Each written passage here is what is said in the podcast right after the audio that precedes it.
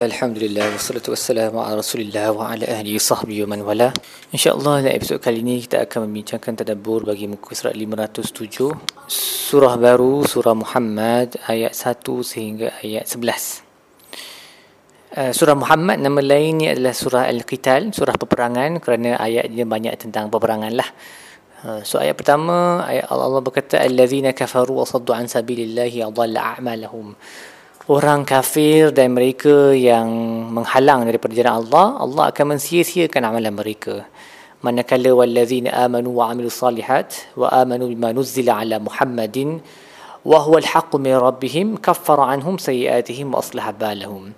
Manakala orang yang beriman dan melakukan amalan saleh, mereka beriman dengan apa yang diturunkan kepada Muhammad sedang ia adalah benar, kebenaran daripada Tuhan mereka maka Allah akan tutup dosa-dosa mereka dan akan perelokkan urusan mereka wa aslaha balahum ذلك بأن الذين كفروا تبعوا الباطل وأن الذين آمنوا تبعوا الحق من ربهم كذلك يضرب الله للناس أمثالهم ini kerana orang kafir mengikut benda-benda yang batil dan orang-orang yang orang beriman pula mengikut kebenaran daripada Tuhan mereka begitulah Allah memberi perumpamaan bagi manusia dan kemudian Allah sebut wa idza laqitumul ladzina kafaru fadarbar riqab.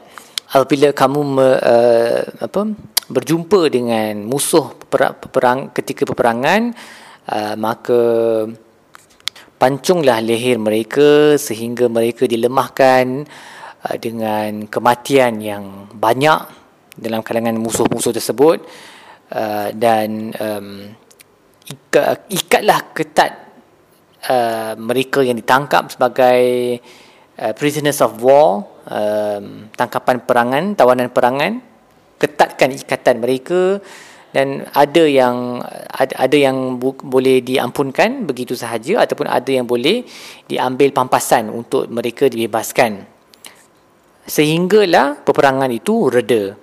Allah berkata walau kalau Allah tahu kalau Allah nak Allah boleh musnahkan musuh-musuhnya sekelip mata. By himself. Wala yasha Allahu lan tasara min, minhum. Walakin liyabluwa ba'dukum bi ba'din. Tapi Allah mahu menguji manusia sebahagian mereka dengan sebahagiannya. Wallazina qutilu fi sabilillahi fala yudilla a'malahum. Dan orang yang terkorban dalam peperangan amalan mereka sedikit pun tidak tersia-sia. Dan ayat ini uh, menurut Imam Asadi uh, memberi peringatan bahawa Allah ni maha berkuasa. Kalau Allah nak, Allah memang boleh musnahkan musuhnya dengan sekelip mata tanpa bantuan siapa-siapa pun. Tapi Allah bagi orang Islam pergi berjihad atas satu hikmah yang besar iaitu untuk menguji um, manusia uh, yang yang pembenar daripada yang pendusta, yang beriman dengan iman yang sahih, um, yang iman yang kuat versus mereka yang beriman dengan iman yang lemah yang iman yang lemah contohnya mereka yang hanya akan apa menunjukkan uh, keimanan mereka apabila mereka berada dalam kumpulan yang sentiasa menang. So itu adalah satu iman yang lemah lah sebab kita ni kena beriman. Tak kisah uh, puak kita menang ke kalah ke. Kebenaran tu kebenaran. Dia tak ikut kemenangan ataupun kekalahan di dunia ni. It doesn't depend on that seperti orang munafikun kan mereka ni akan cepat-cepat melompat sides. They keep, changing sides um, according to who is victorious. Uh, kalau yang kafir menang dia masuk kafir. Kalau yang muslim menang dia masuk yang yang Islam. So sebab tu Allah kata Allah menguji manusia dengan dengan peperangan ni. Nah orang yang uh, terkorban dalam peperangan uh, usaha mereka tak sia-sia um, Allah akan memper, Allah akan memandu mereka ke syurga menenangkan fikiran mereka tentang keluarga yang ditinggalkan di dunia ini. Um, wa yudkhiluhumul jannah wa 'arrafaha lahum. Bila Allah masukkan mereka ke syurga itu Allah akan uh, maklumkan kepada mereka cara untuk sampai ke tempat destinasi mereka tu. So para ulama berkata ayat ini bermaksud bila bila orang masuk syurga nanti dia akan terus tahu jalan untuk pergi ke kediaman dia di syurga. Dia tak perlu tanya siapa-siapa, tak perlu ada road sign, petunjuk jalan raya semua tak perlu. Dia macam memang dah inborn dah, seolah-olah dia memang dah duduk kat rumah itu sejak dia dilihat sejak dicipta oleh Allah. So itu adalah ilmu yang Allah kurniakan kepada dia terus dia akan tahu mana rumah dia, mana uh, khadam dia, apa pembantu-pembantu dia, mana anak-anak dia, mana isteri dia, it will come automatically. And that is part of the ni'mat of syurga lah. Ha, yang mana semua benda akan diketahui secara semula jadi. You won't even know why you know so much. Uh, kita akan sedek, tak, tak akan faham macam mana kita boleh automatically tahu uh, itu rumah aku di syurga nanti. Semoga Allah masukkan kita semua ke dalam syurga bersama-sama insya-Allah. Kemudian Allah memberi uh, satu peringatan kepada orang beriman, wahai orang beriman, kalau kamu membantu Allah, maka Allah akan membantu kamu dan akan mengukuhkan kedudukan kamu. So, Allah tak perlu kepada bantuan of course.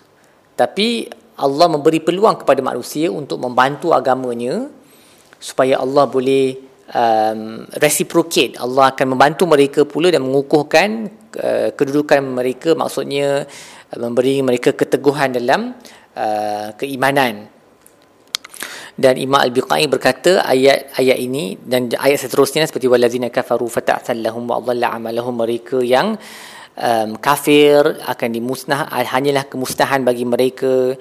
Allah akan sia-siakan amalan mereka kerana mereka benci kepada apa yang Allah turunkan uh, maka Allah akan sia-siakan amalan mereka. So Imam Bukhari berkata ayat ini menjadi menjadi satu amaran kepada orang beriman supaya jangan um, meninggalkan jihad jangan meninggalkan kerja-kerja uh, membantu um, dakwah Islam uh, amal ma'ruf nahi munkar kerana siapa yang meninggalkan perkara ini Allah akan um, Allah akan serahkan orang itu ataupun ataupun kelompok itu kepada diri mereka sendiri. Allah tak akan bantu uh, mereka maka in the end of the day mereka akan kalah in fact Allah akan memberikan uh, kekuasaan kepada musuh mereka untuk uh, mengalahkan mereka. Manakala orang yang Uh, sentiasa berjihad dan membantu Allah meluaskan dakwah dan mereka basically Allah Allah yang akan jaga urusan mereka dan kalau Allah jadi urut jaga urusan kita maka uh, insya-Allah kemenanganlah di dalam tangan dan uh, pada penghujung muka surat ini Allah uh, mengulang lagi uh, peringatannya tentang uh, ataupun perintahnya kepada kita untuk berjalan. Tidakkah mereka berjalan di bumi ini dan melihat bagaimana akibat mereka yang datang sebelum? Kaum-kaum terdahulu yang Allah telah musnahkan. Dammarallahu alaihim walil kafirin amsaluha. Allah memusnahkan mereka dan bagi orang kafir ada um, ada peringatan lah ada contoh apabila mereka lihat kemusnahan kaum-kaum terdahulu kerana zalika bi anna Allah maula allazina amanu kerana Allah adalah maula bagi orang beriman wa anal kafirin la maula lahum tapi orang kafir mereka tiada maula. Maula ni pelindung pembantu ally okey? So semua ni terkantung dalam perkataan maula. Orang beriman maula mereka adalah Allah. Manakala orang yang kafir um, mereka tiada maula tapi dia berkait tadilah dengan ayat tadi kalau kita nak Allah menjadi kita punya maula maka kita kena buatlah apa yang Allah suruh buat. Bantu agama Allah ni dan Allah akan menjadi kita punya maula pembantu. Baik setakat itu saya perlu kita bagi muka surat ini. Insyaallah kita akan sambung dalam episod-episod lain. Sallallahu alaihi wasallam Muhammad wa ala alihi wasallam alhamdulillah rabbil alamin